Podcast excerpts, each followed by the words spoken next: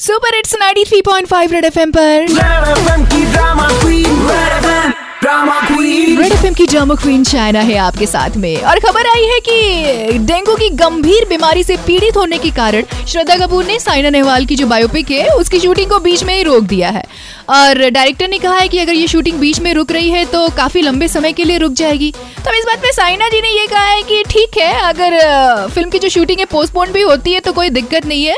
क्योंकि आगे चल के स्क्रिप्ट में कुछ चेंजेस होना हो तो भी हो सकता है क्योंकि मैंने अभी तक कुछ अचीव ही कहाँ किया है। इसे कहते हैं बड़े लोगों की छोटी छोटी बातें।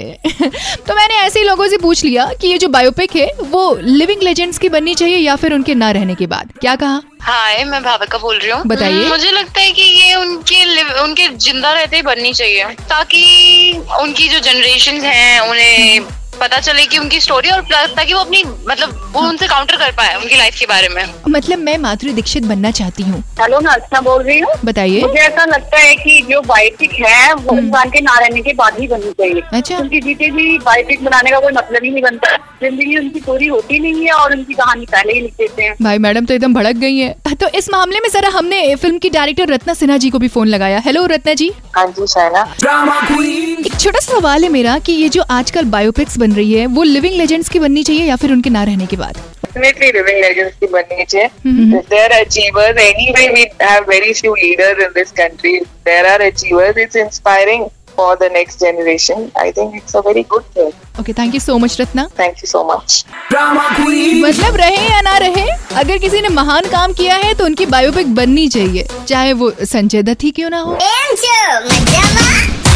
वरना ऐसे ही कितने सवाल हिरानी जी के सामने और संजय दत्त के सामने खड़े हो जाते हैं।